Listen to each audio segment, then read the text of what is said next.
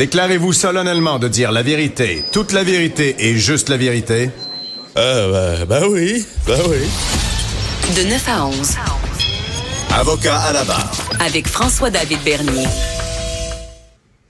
Pour les gens de Québec, euh, ceux euh, de Montréal aussi qui visitent Québec, euh, c'est vrai, vous connaissez euh, sur Grande Allée, bon, la rue des terrasses, des bars, des restaurants, il y a une une église, une église d'époque. Désolé, j'ai pas fait assez mes recherches et je me rappelle plus de quelle époque.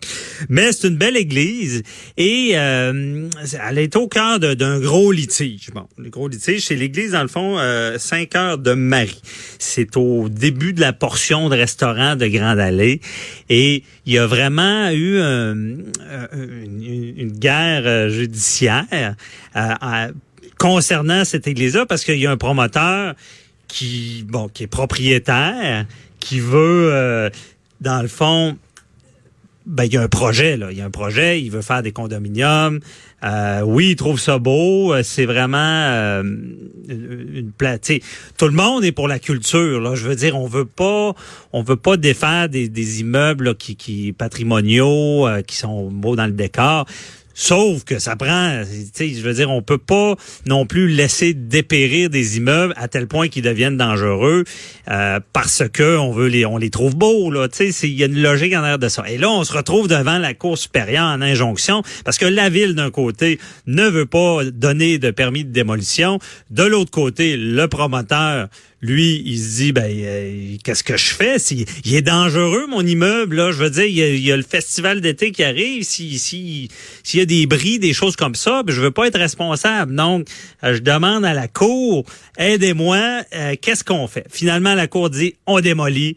Hier, on a démoli. On démolit pourquoi? Pour la sécurité des gens opprimés sur le patrimoine, sans rien enlever au patrimoine. Je veux pas me faire tirer des roches. C'est très important. Je suis un amoureux des arts et euh, de la culture. Mon invité également, euh, Jean-Pierre Dussault, euh, qui est propriétaire immobilier, qui est formateur au, Club des investisseurs du Québec et qui connaît bien tout ce qui est immobilier, qui était même présent hier lors de la démolition parce qu'il il était proche. Bonjour Jean-Pierre. Bonjour Maître Bernier, ça va bien? Ça va très bien, merci d'être là. On, bon, on, va commencer par, par, un peu plus croustillant. Là. Bon, hier, ça s'est fait, on a démoli et je pense que tu étais T'as as vu ça de loin, là. Oui, moi, en fait, j'ai un immeuble qui est juste de l'autre côté de la rue, euh, sur Grande Allée. Et euh, en fait, euh, officiellement, je crois que ça a été repoussé aujourd'hui, mais beaucoup de curieux, beaucoup de badauds qui surveillent ça, qui sont outrés. J'ai mhm. bien aimé ta mise ta mise en situation. Exactement. Il y a, il y a, il y a question que c'est, on est en fin juin. les gens sont en vacances. Il y a beaucoup d'attention là-dessus. Donc, ça captive les gens. Il y a moins de nouvelles aussi. Mhm. Mhm. Euh, mais euh, c'est ça. Je, suis tout à fait euh, comme comme toi ou comme vous. Là, je, je, te tutoie. Je me oh, permets de te tutoyer. Oh, c'est ça. mais il y a personne qui qui, qui veut euh, amoindrir le patrimoine culturel de Québec et du vieux Québec, et surtout mhm. pas les promoteurs. Puis ça, c'est quelque chose qui est à casser un peu comme perception. Euh, Louis on, Lessard, oui. On, perçoit, ah, moi je veux, je suis propriétaire immobilier, je veux de l'argent, je démolis, puis ça finit là. Tu sais, pas, mais c'est pas ça pantoute. Là. Les gens, eh, on veut du beau pareil. Oui, ça va au-delà de ça. Sinon, euh, lui, il investirait en région, il irait ailleurs, il mhm. investirait dans Bellechasse, peu importe le territoire. Il décide d'investir dans Québec centre-ville. Il sait euh, que c'est sensible il sait que euh, il va faire face évidemment euh, au euh, à la ville et au patrimoine, au comité d'urbanisme. Donc et au ministère de la culture. Ministère de la culture, bien sûr, bien sûr. Que même si la ville accepte des choses, il y a la culture qui intervient par la suite. Tout à fait. Donc il sait que c'est sensible. de ce que je connais de ce monsieur-là, c'est aussi quelqu'un qui aime le beau. Il a présenté plusieurs esquisses. Je crois qu'il est rendu à neuf esquisses de de, de projets. neuf, donc neuf neuf euh, plans d'architectes Exactement. qui ne doivent pas être donnés non plus? Ben non, ben non, à coût de dizaines de milliers de dollars. Et moi, j'ai vu les dernières moutures. D'ailleurs, sont, ils sont rendus publics. C'est très beau, c'est très léché, ça s'intègre très bien. OK. Euh, et euh, c'est ça. Malheureusement, il passe un petit peu là, pour le salaud là, de service présentement. Mais à la base, ce sont les communautés religieuses aussi qui ont décidé de mettre en vente l'Église et le terrain aussi. Mm-hmm. Mhm. Puis c'est ça. Puis là, ce qu'on se rend compte, c'est que c'était devenu dangereux. Là. Avec le temps, oui, malheureusement, tout ce qui traîne se salit. Pourquoi Ouais. ça s'est rendu là? Euh, D'ailleurs, le promoteur a, enclenché un procès contre la ville. Euh, Je pense qu'il s'est senti un peu floué, un peu niaisé là-dedans. Ouais. Euh, c'est dommage que ça se soit étiré. Faut pas oublier que lui en est responsable de cette bâtisse-là. Il en est propriétaire.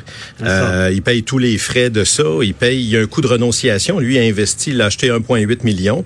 Cet argent-là ne produit absolument rien durant toutes ces années-là.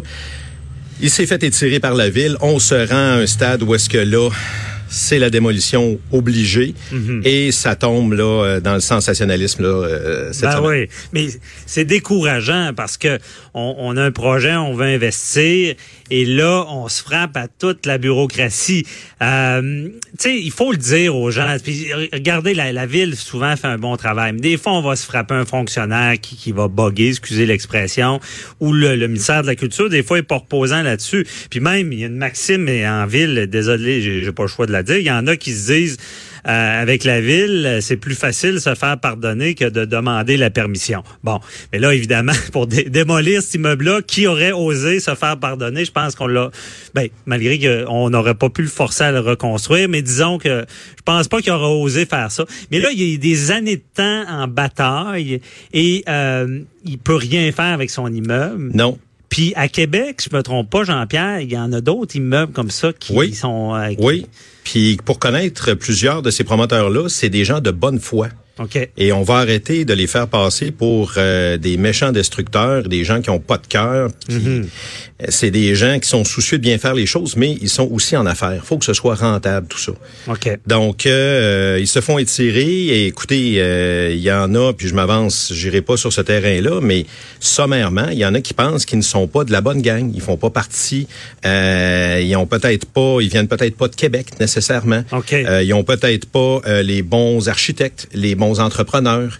Euh, Il donc, pourrait y avoir un genre de jeu politique. là. fort possible. OK. Bon.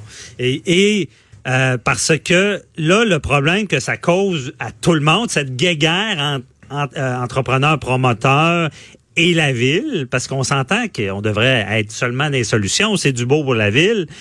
Euh, mais le problème, c'est que ça amène des, des propriétaires justement qui ont investi gros, qui qui pas le choix. L'immeuble va dépérir au fil des années. Là. Exactement, exactement. Puis malheureusement, c'est qu'on se rend à un stade où est-ce que euh, il faut que ce soit, faut que ce soit gros, puis il faut qu'on cherche des coupables. Puis au, au Québec, on est bon là-dessus.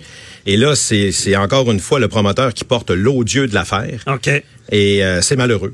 Oh oui. C'est malheureux. Lui, euh, écoutez, c'est un homme d'affaires. Il a juste voulu investir dans notre ville. Il a juste voulu améliorer les choses, densifier, le faire de façon respectueuse.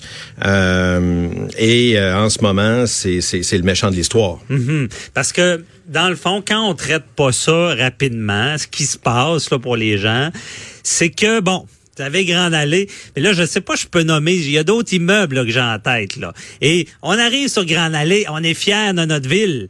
Et là, toute cette guéguerre-là fait que on est, pendant des années, en arrivant à l'entrée, on il y a un immeuble délabré qui devient dangereux puis qui a vraiment pas une belle visibilité. Donc, c'est c'est un des problèmes, ça. Parce que sur Grande Allée, il y en a un autre qui, qui comment on n'a pas donné des permis puis Non. ça paraît là. Exactement. Puis encore celui-là, on, écoutez, on peut le nommer, ça a été un cas public. C'est le 1 Grand Allée, la maison OK. Pollack, Oui. ancienne gendarmerie royale du Canada. Très belle bâtisse, très prestigieuse. Écoutez, moi j'ai vu le promoteur la semaine dernière. Euh, c'est un gars de Montréal, mais écoutez, ça prend des gens de partout, autant qu'il y a des gens de Québec qui investissent à Montréal, qu'il y en a de Montréal qui investissent à Québec. Je pense qu'on est plus grand que ça. Si à Dubaï, il s'était arrêté à ça, s'il n'y aurait voilà. pas les belles tours. Là, ouais. voilà. Et lui, Non. il est de bonne foi, puis il a rien qu'il a pas fait, là, cette personne-là, pour euh, tenter de faire un projet, mais se fait mettre des bâtons dans les roues pour un paquet de raisons. Euh, et ça, ça a l'air de monter assez haut euh, à l'administration municipale, qui en font peut-être un cas personnel. OK. Et euh, donc, lui, il solidifie sa bâtisse tant bien que mal, mais encore une fois, malheureusement, c'est le promoteur qui porte l'odieux de l'affaire. Ben c'est ça, parce que, tu sais, je dis pas, sais, il faut faire attention que le fonctionnaire devienne pas un, un roi là, avec tous les pouvoirs, parce qu'il y a des critères, puis ça, je pourrais en parler en droit administratif, tu dois émettre un permis si tous les critères sont remplis. Tu n'as pas un pouvoir discrétionnaire d'opinion de dire ça marche pas ou de jouer. Mais et là, je pourrais dire, ben, c'est normal, c'est un gros projet, tout ça, mais on est des années, des années. L'Église, ça a pris quoi? Pour, je sais pas si tu le sais, Jean-Pierre. Ah, ça a pris plusieurs années. Ça fait, euh, mon Dieu, je, je serais embêté de donner un nombre d'années, mais ça fait plusieurs années ce dossier-là est en cours et que l'acquisition a été faite. On peut parler du 4, 5 ans. Ah oui, oui, oui. Puis le, le 1 Grand Allée, je veux dire, il me semble, ça fait des... Pas loin d'une Ouais, dizaine d'années. Quasiment 10 Ah ans. oui. Qui, qui, qui se passe rien là. Pourtant, c'est un superbe immeuble, puis il pourrait être euh, restauré, peut-être pas restauré, même démoli en partie, puis euh, construit à neuf. Tu sais, ça deviendrait du beau en gardant, en demandant de garder une, une partie patrimoniale. On l'a vu avec l'étoile, je pense, Jean-Pierre. Oui, absolument, absolument. L'étoile, qui est une, une bâtisse sur Grande Allée également. Oui, là. Ouais. oui, tout à fait. Ça, ça y a eu euh, une belle intégration. Puis la notion de rentabilité est importante. C'est normal que les gens d'affaires, faut qu'ils en restent en bout de course. Faut, faut que le projet soit quand même viable OK. euh, malgré tout. Donc, euh, on veut que le gouvernement s'occupe de tout, mais rendu là, les terrains sont à vendre.